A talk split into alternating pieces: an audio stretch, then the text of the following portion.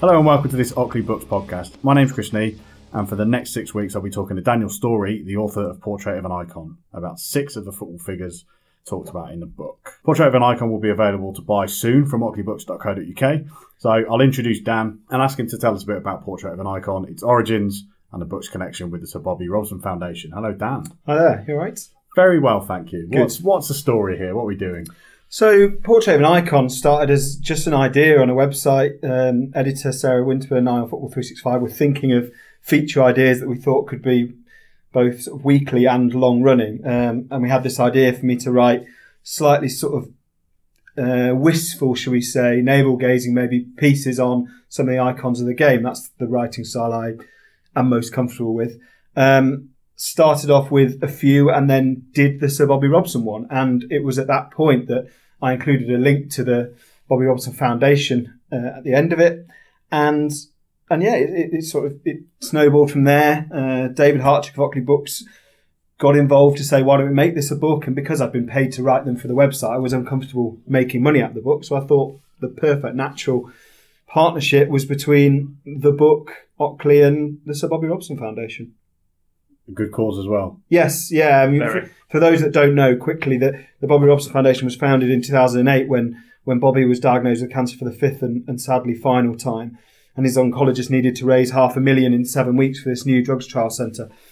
Bobby got involved, raised the money in seven weeks, committed to keeping the foundation o- uh, open after his after his passing, and, and in September 2016 they they ticked over the 10 million pound mark, and it's still going strongly to this day. So it's basically finding or trying to find new ways to treat and beat cancer, which is, as you say, a great cause. Uh, every week for the next six weeks, Dan and I will be chatting about a different icon from the book, and for some, if not all, of those podcasts, we'll also be joined by the man behind Ockley Books. And that man's David Hartrick. Hello, Hello. Dave. Hello, mate. Um, you've picked a few of these chats to join in with. Mm. I think we'll probably get you involved in some of the others as well, um, because you can talk football till the cows come home, like the two of us. This week's opener is a biggie, but the book's got a bunch of profiles we won't be zooming in on over the next month and a half. Uh, who are the biggest that we're going to leave unspoiled for Dan's readers? Well, we've got some extra profiles in there that haven't been on the website as well of uh, various managers that the the sort of it, it's quite difficult to define an icon, but we've gone for managers that have have sort of left an indelible mark in the game really, hmm. and players the the criteria for players throughout has been very similar. So although we won't be covering them on a pod, but we've talked about people like Eusebio and Bobby Moore and just uh, those sort of the, the players that you look back on and they're literally the, the, the pillars of the game. They they stand for something. They have that iconic moment. Um, often with someone like Van Basten, who again we're not going to talk about, he is a, a footballer who has more than one iconic moment. Um, but yeah, the six we've picked up, we're we're very happy to uh, talk about, and obviously this first one is a is an absolute tap in, really. Yeah, six good ones. Let's get started with the first one for this week. Then we're kicking off this little run of podcast with a man we've already mentioned, and that's Bobby Robson. Um, Dan, clearly Robson was uh, an incredibly popular player and especially manager uh, in certain pockets of English football, and um, latterly kind of became very popular around the game more generally as well as he kind of became the, this, the elder statesman of, of the English game. What makes him so special in kind of the world of football as well as just Newcastle and Ipswich? I think what I wanted to do with these is is uh, uh, what I didn't want it to be is effectively just a Wikipedia page listing achievements and honours. So they had to have a personal interest story, and to me, Robson is the perfect embodiment of that because you're right. He achieved great things, both well, great good things as a player, great things as a manager, and as you say, a sort of elder statesman. But he also had this incredible connection with the places he he lived, and more than anything, the northeast. Um, he was a trailblazer abroad as a manager. Um, and he was also part of, of Italia 90, a huge part of Italia 90, which was an incredibly iconic tournament for English football. Um, he managed plenty of players in the book Ronaldo, Lineker, Shearer, Gascoigne, those type of players. Um, but yes, it's more about his, his, his statesman element and his personality, actually. When do you think that elder statesman side of things came to the for? Because it was, uh, you know, England was one thing, and then through the uh, through the nineties, he was managing elsewhere, and then came back to Newcastle. Mm. And uh, we'll probably come on to it a little bit later, but Newcastle wasn't always a bed of roses for him. No. When did he take on the kind of father of the game spirit? I think it probably only really hit home to English football when he came back. Actually, when he when he left England, he, he famously said, "This is goodbye. Maybe not farewell, but goodbye." Which then became the title of his autobiography. And he then he went abroad after England. He achieved pretty good things for for an English manager abroad, more than other plenty of others have, and certainly since. Um, but it was very much when he came back because English football had changed when he came back. He'd been away 14 years, and English football had had, had very much progressed in terms of the the corporate nature of the game. But Robson was the same. He was still the man that had left in, in 90. He was still the decent man. And I think the change in English football compared with the lack of change in Robson, and I mean that as a, as a huge compliment, absolutely stood out. Um, the other thing I'd mention is, and it's a slightly strange way of looking at his illness, but five battles with cancer and it eventually taking his life in a very high profile manner, that kind of made people step back and realise this is a guy that was treated very harshly by the media, certainly when he was doing an England job. Actually, there's a human side to these people. It's not they're not just football managers; they're people. And, and with Robson, maybe more than any other manager, that really hit home at that time. I think the treatment he got in that England job, I think, is just worth touching on. To be honest with you, because I am old enough to remember barbecue beef monster munch the first time round, uh, which means I'm old enough to remember the treatment he got in the 80s. And the turning point was the, the England manager's job was a was a position of huge respect, and we went to Euro '88 as joint favourites to win the tournament. Um, if you watch any of the coverage, which is still available on YouTube, a lot of the build up to the first Ireland game, there was an assumption that we should be looking at and thinking about who we're going to play in the semi-finals. And we went, and for various reasons, we were absolutely wretched. Um, shouldn't have played Gary Lineker, who was who was ill. We had we were trying to. It, there was a squad on the at the cusp of needing to be turned over age wise. And what the newspapers realised after that is if you kick the England manager, you sell papers. And I'm talking about on the front and the back page. And for two years, there was pretty much a sustained campaign around the England team that eventually zeroed in on Bobby before the World Cup in 1990. And it was horrific. There was some of it was just outright lies. Some of it was that extrapolation of a single sentence in a half hour press conference. It was terrible. And he, throughout, I think that lack of change you talk about, the dignity he carried with himself throughout that, there was only really one occasion, one press conference before the World Cup when the story about the, the hostess that had allegedly uh, had an affair with various people in the England team that was completely fabricated by all accounts that he actually lost it. He had reached hmm. his breaking point. And even after the first game at Italia 90, he was getting absolute pelters. But he carried himself with such dignity, such grace, in that you look at a modern manager type, I say in inverted commas, like a Mourinho or a Wenger, they would not have put up with that. They would not have reacted in the way they did. And what he always maintained was that he was in the most important job in the country. And I just wonder now if we still think like that about the England manager. I don't think we do. No, I, let, we'll stick with England for a minute. I want to go back to management at Ipswich briefly after that, uh, but I, I, think it's worth urging people listening to go back and read about his playing career mm. as well. Certainly yeah. from you know his, his connection to the um, the famous Hungary game, mm. which which you know shaped him as a player and a manager. Um, so he himself wrote um, really very well about his playing career. So I'd, I'd say go and read Bobby's words about that, um, and we'll come back to Ipswich and early management. But Dave, that resignation that you've mentioned, hmm. the response to that in the immediate aftermath of the announcement just about summed up that media approach to, to Robson, didn't it? Yeah, it did. It did. And you know, there was you you you shouldn't laugh about it now, but you you think think about now a tabloid newspaper England go away for a friendly that is nothing other than to make money for the FA in Saudi Arabia. They get a 1 1 draw it play, in a game played at the midday sun in Saudi Arabia. It's a nothing game. Next day, the headline of a tabloid newspaper is "For the love of Allah, please go." You know uh, that is just extraordinary, absolutely extraordinary.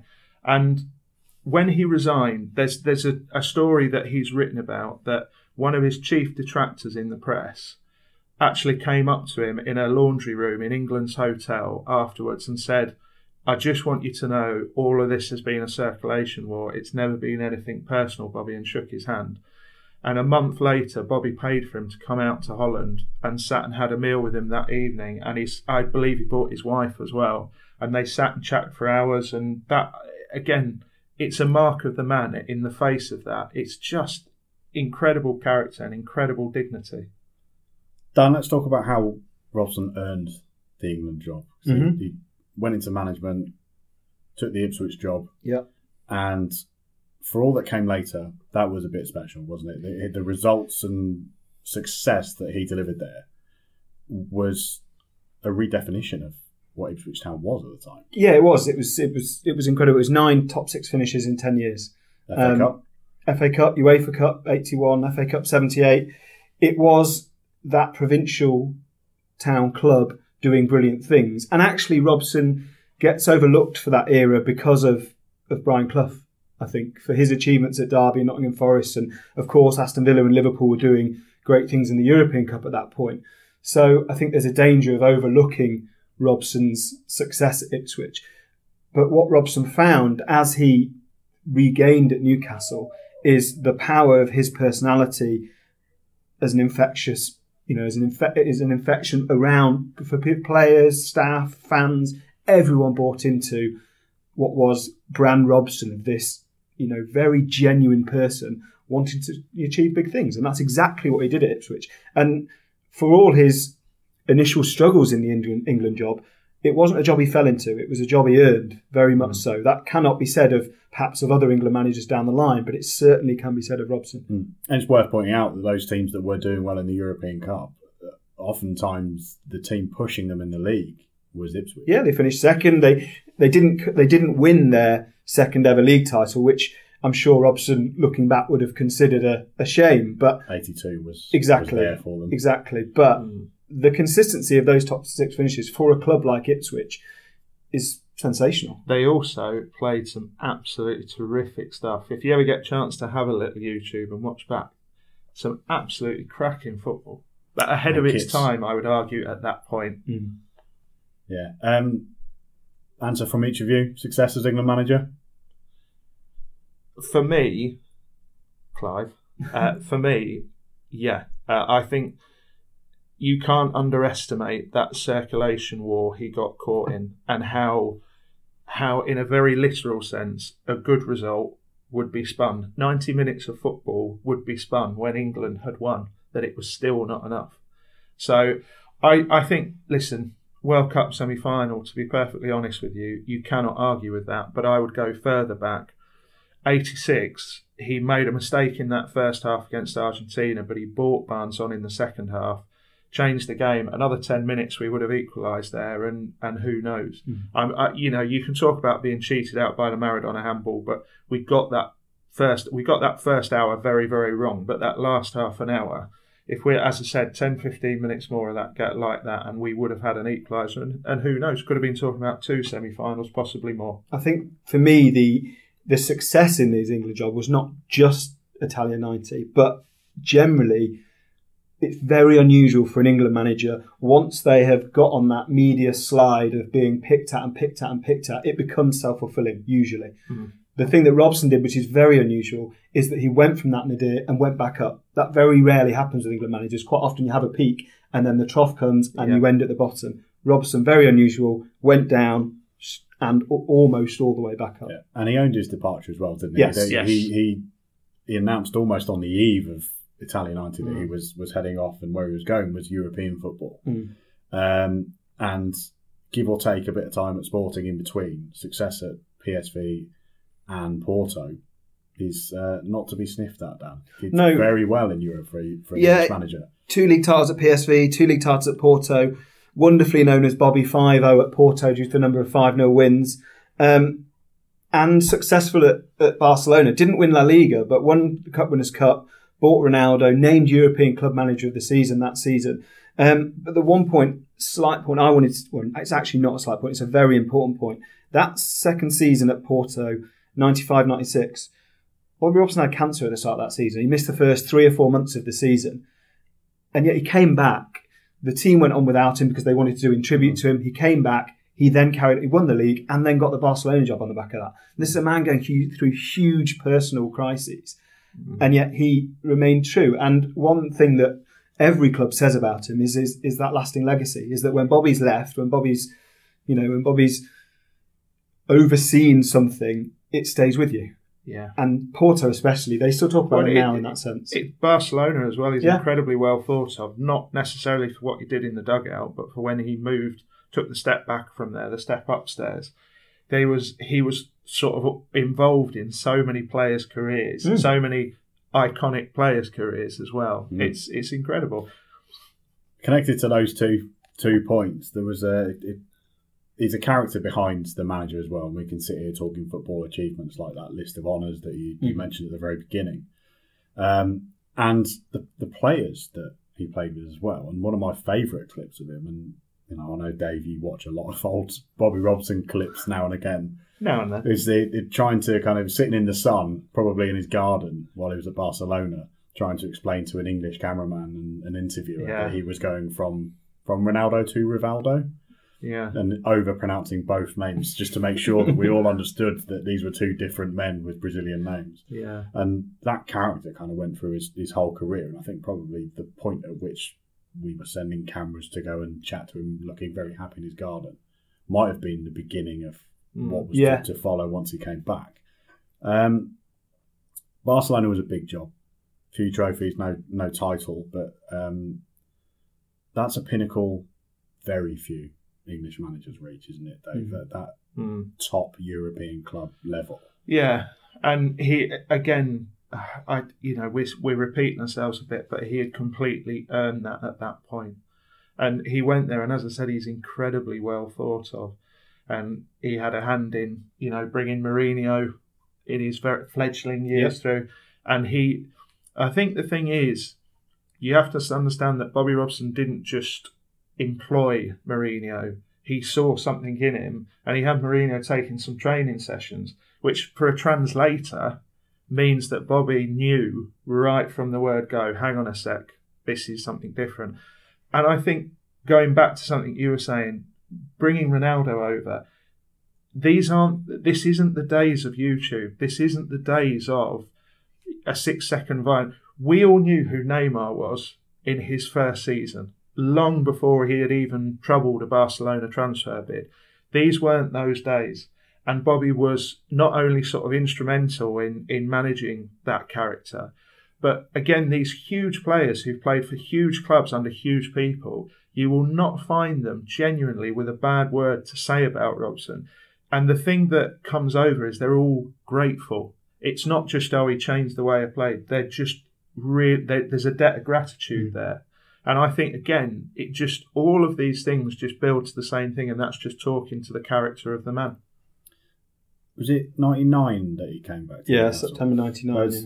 kind of the mother of all homecomings really and mm. it, it, from the outside not knowing too much about the connection with newcastle as a youngster it didn't necessarily hit home but when you read about his early life mm. and the pride that he has for that part of the world and then look back at him coming yeah. back you, you get a feeling for how intense that was and i yeah. think over the, the the years that he was back there you could tell yeah, that, he, was, that was part of his makeup as well. And uh, Newcastle have seen a few of those types, but Robson was a bit special, even against you know Keegan Shearer, that kind of. Oh yeah, kind of it was Shearer squared. I mean, my family are all from the northeast, and it's very much like Brian Clough is in Nottingham in that everyone's got a, everyone's got a Bobby Robson story. You know, whether it's meeting him at Ramside Golf Club where he's having he used to have lunch weekly, whether it's seeing him in town because he took time to speak to people. Everyone considers him in a non-sugary, cliched way as an extended family member in the Northeast because that's how much time he had for people. And it wasn't all plain sailing at Newcastle, particularly towards the end.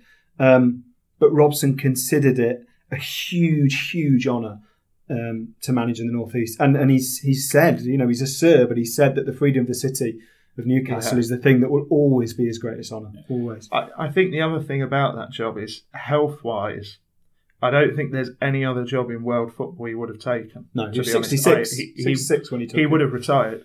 But he, I remember him saying, it was the it was the the question he couldn't say no to. Mm. It was the job he couldn't turn down. And again, it's character again, isn't it? He was. He, he had a long, long battle with cancer. This Yeah. was this was an ongoing thing, and as I said, I don't think there's any other club in world football he would have come back to. And I think we'll go on to a little bit of his treatment perhaps next, but in Newcastle fans' eyes, forevermore, he will never be able to have done anything wrong, and I think that's entirely right. Yeah. What did he do right? It wasn't a, a barren period, was it? No, no, no. He finished. Well, he, he started by winning his first home game 8 0 against Sheffield Wednesday. He finished fourth in his second full season, I think. Then third Champions League qualification. Then fifth in a semi final in the UEFA Cup. These were good years at Newcastle. But there was a feeling, and he wasn't blameless in that, that something was coming to an end. Unfortunately, it then appeared that it was Bobby's health that was going to hold him back. But he was mistreated by Newcastle. They they lowballed him on his initial contract offer. He eventually negotiated higher, but they lowballed him. Um, in his autobiography, accuses the club of going behind his back on contract negotiations and transfers, and accuses them of of ignoring the youth system in the training ground. And actually, soon as he took over from him, he then blamed all those things. He blamed the club for those and demanded improvements. But Bobby had spotted those. There was a sense that they were the club was slightly taking advantage of his um, of his love for the area, basically. Uh, and Newcastle fans will they might forgive their club for that, but they won't ever forget the way he was treated by certain members. Freddie Shepherd, the owner for one. Yeah. Um, th- there were tragically few years between his departure from Newcastle United and, and him passing away. But when he did, um, I remember that it was uh, was it on a Saturday? It was probably on a Friday, and then the Saturday was was the foot, next football day, and Mm. just having the TV coverage on all day was was a pretty sort of remarkable experience. Mm. And in the evening, I think it was ITV showed a tribute in pretty short order, um, and the list of people who fell over themselves to pay tribute to him was just extraordinary Yeah. you know those players, and it was all the England players. Mm. But then you have Mourinho, who was Yeah. at the time was you know couldn't be more the flavour of the month, Yeah. and Ronaldo, big name iconic Yeah. players in their own right, just popping up on ITV. There's a, about- there's a great quote from um, from Alex Ferguson when he says that his character was hewn out of the coalface of the northeast. Um, and Bobby Robson himself says there's a great quote. I don't know exactly, so I apologise, but he talks about being a child and seeing people come down, go down the pit white and coming back black with soot, and in an area where those two colours are very much the life and soul of the city. He just remembers thinking, well, if I can serve these people, that's exactly what I want to do. And it, it's very unusual to have a man with that much success who still not just remembers that he's doing it for the people, but that absolutely epitomizes why he's doing it. Yeah. It's very, very unusual because success changes people, um, and no nobody's blamed for success changing them. Whereas with Robson, it, it absolutely didn't. He stood out because it didn't. So yeah, I mean the tributes, as you say, Ronaldo said he was the greatest coach he played under. Mourinho, Ferguson, everybody was falling over themselves because why wouldn't you? Quite frankly, Yeah, and I, I think it's interesting the word you used there, where with Robson, he always believed he was in the job to serve the football club, serve the fans, and serve football itself. And I think there are managers we can point to in the modern game who believe that the job is there to serve themselves and their aspirations. And mm. I think that is quite a clear line in the sand between Bobby Robson and several others. Mm. and that way he, I mean, he very much was, particularly at Newcastle, he was an anachronism. He was a very old school person and football manager. And it is sad how the game changed around him. It, Mm. it, it's incredibly sad. And, and Robson was that sort of port in the storm of that constant tumultuous change in English football. He was that rock. Um, so when he, you know, when he passed away, it's not just a throwaway line, line to say that a part of English football died with him. It's not a throwaway line. It's it's absolutely accurate. And we'll draw our line in the sand there as well. So uh, there we have it. Bobby Robson, truly an icon of the game. I don't think there's any question about that, and certainly a worthy starting point for our little deep dive into Portrait of an Icon. Thank you both. No problem. No problem. Portrait of an Icon will be available to buy soon from ockleybooks.co.uk. The music is by Wave.